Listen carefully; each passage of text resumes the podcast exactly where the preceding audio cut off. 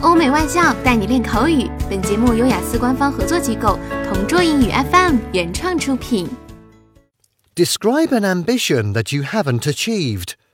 You should say what it is, why you haven't achieved it, what you did, and how you felt about it. I have had ambitions in my life. I have achieved some of them, but I have failed to achieve other ambitions. The reason for my failure to achieve a goal has always been associated with my lack of motivation.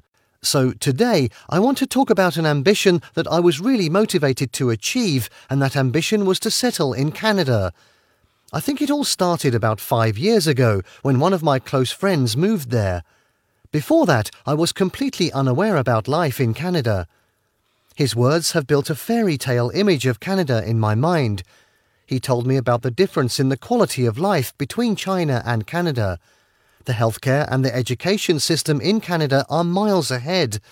There is no corruption, there is very negligible crime, and more than anything else, there is value for labour. Honestly, it would be a dream come true if I could live in Canada. However, as you can imagine, nothing comes easy.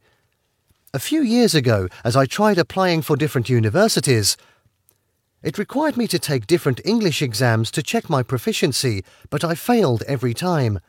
This made me feel miserable, as I was not sure what I was doing wrong.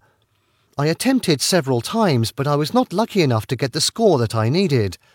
That was the time I decided to just leave the thought of moving to Canada behind.